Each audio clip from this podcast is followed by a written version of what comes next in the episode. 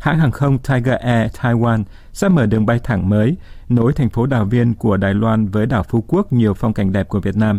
Hai trang tiếng Anh của BNN và Focus Taiwan cho hay hôm 26 tháng 2.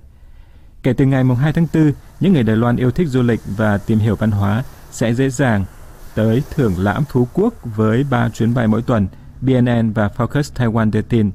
Hai trang này nói rằng máy bay sẽ đi từ Đào Viên lúc 2 giờ 40 phút chiều và chuyến khứ hồi cất cánh từ Phú Quốc lúc 6 giờ 25 phút chiều vào các ngày thứ ba và thứ năm và thứ bảy. BNN và Focus Taiwan gọi việc hãng hàng không giá rẻ của Đài Loan mở đường bay mới là một động thái đầy tham vọng nhằm củng cố chỗ đứng của hãng này ở thị trường Đông Nam Á. Đồng thời nói thêm rằng Tiger Air Taiwan không xa lạ gì với Việt Nam vì hãng hiện phục vụ đường bay nối Đài Loan với Đà Nẵng.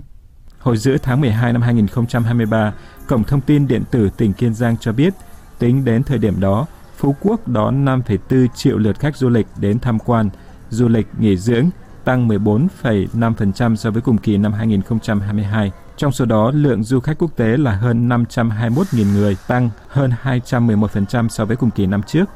Tổng thu từ du lịch mang lại cho đảo gần 14.000 tỷ đồng hồi năm ngoái.